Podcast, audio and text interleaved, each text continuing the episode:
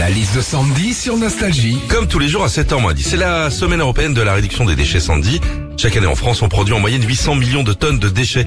Adieu la poubelle Ce matin, tu nous donnes la liste des choses à faire pour passer au zéro déchet. Oui, bah déjà dès le 1er janvier 2024, le compostage sera obligatoire chez chaque particulier. Alors bon, si t'habites une maison, tu pourras mettre tous tes déchets euh, de poireaux et d'oignons euh, dehors, c'est cool. Mais en appart, bah ce sera encore plus cool, ouais, parce que t'auras carrément un parc d'attractions chez toi. Ce sera Moucheland. hein. Pour réduire ces déchets aussi, on peut fabriquer nos propres produits d'hygiène, liquide vaisselle, gel douche, nettoyant euh, fenêtres, tout peut être préparé à la maison. En plus, ça coûte moins cher. Alors par exemple, pour un savon, faut porter de l'eau à ébullition, ajouter des gouttes d'huile essentielle, râper un savon de Marseille et mélanger le tout. En gros, tu râpes un savon pour refabriquer un savon. hein.